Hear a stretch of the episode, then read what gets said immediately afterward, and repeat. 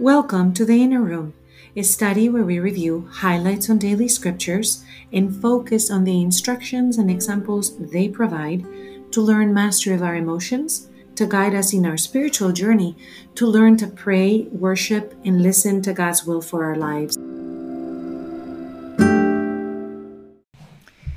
Today we have the readings for the Saturday after the Epiphany as we come to the conclusion of the Christmas season. In the first letter of John, we hear him talking about having confidence in him who hears us and delivers for us what we need when it's according to his will. That is a very difficult thing sometimes when we pray and the answer doesn't come, or we pray and we have to wait, or we pray and we get something else. The discernment that we are praying for something that is according to God's will is one of the important disciplines of the life of the Christian. To be attentive, to listen for the voice. All the readings today talk about that attunement, and there is no one else more attuned before Jesus than John the Baptist, his cousin. We see him today speaking to that effect. In the first letter of John, in chapter 5, we also find an advice for dealing with those around us, including ourselves, that sin and how those need to relate to to the sinning of someone else. And John makes a distinction. There are sins that are deadly and there are sins that are not deadly. And when the sins are not deadly, we can pray to God for those that are sinning. But if the sin is deadly, then something else is needed. And that's why we have confession.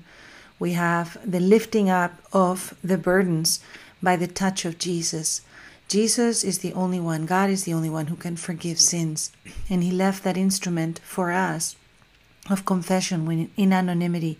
We can place ourselves in the presence of God and acknowledge our sins. And Jesus can touch us again through the sacrament, through the words that the priest imparts when we're kneeling down and we are saying, Father, forgive me, for I've done these things.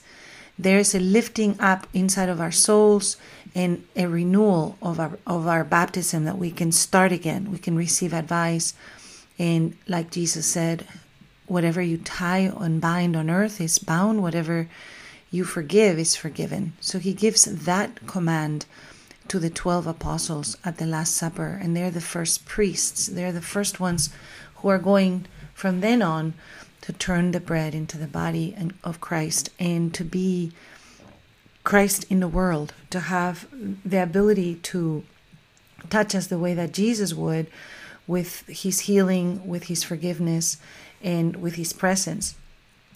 We have a psalm, a responsorial psalm 149, almost at the end of, of the Psalms, where we refrain, we say, The Lord takes delight in his people. The refrain is about delight, that God is looking at us and delights in us. Do we do we feel that?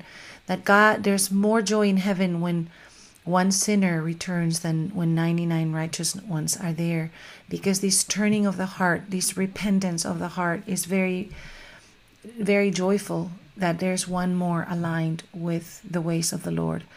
Let them praise his name in the festive dance. Let them praise with timbrel and harp, for the Lord loves his people, and he adorns the lowly with victory.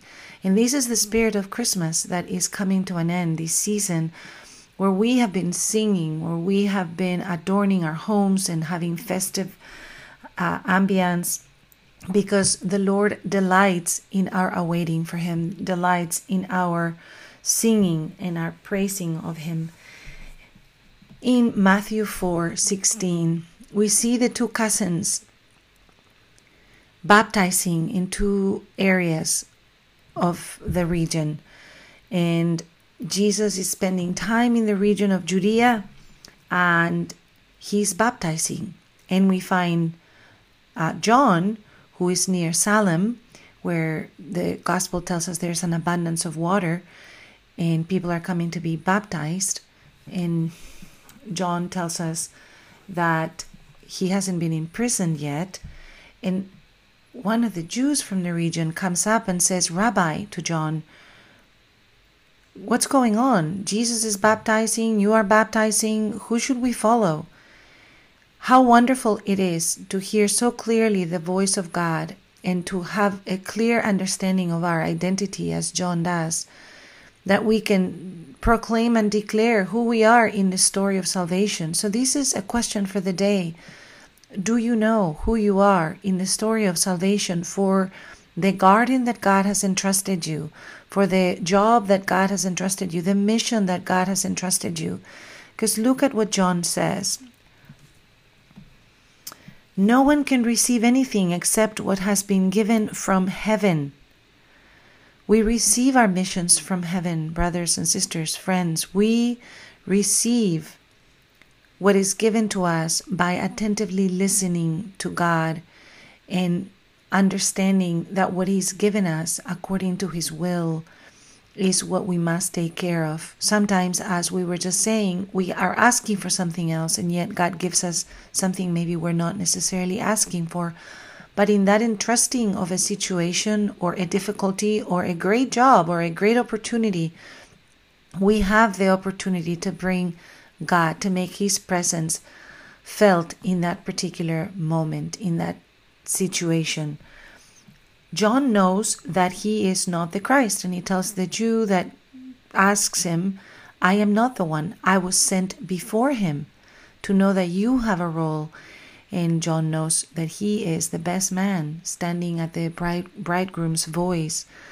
And his joy has been made complete in knowing who he is. He's not the one that is going to bring salvation to the world, but he is satisfied, joyful that he must decrease while Jesus increases. To have the humility of understanding our place and to be able to speak it without boasting, but just with reality of who we are and where we stand. So let us make that be the prayer for today. Father Almighty, let us hear your voice clearly. Let us listen attentively to the mission that you've entrusted us as this season comes to an end we see these two cousins, John and Jesus, both of whom please you so greatly, Father. They must have climbed trees and swum together in the Jordan River and eaten apples and chased each other. And here in the history of salvation, they have taken their places to fulfill your will. Give that to us, Father, that we may fulfill your will in our lives, that we may be pleasing to you, that we may follow your commands, that we may be peacemakers, that in our listening for your role for us in life, we may find the, jo- the joy of Jesus, the one that says, I have come to give you joy, that your joy may be complete. That we may know that joy is something we conquer, something that we choose, is not something that comes from the outside. It comes from you. And we ask these things in the name of Jesus. Amen.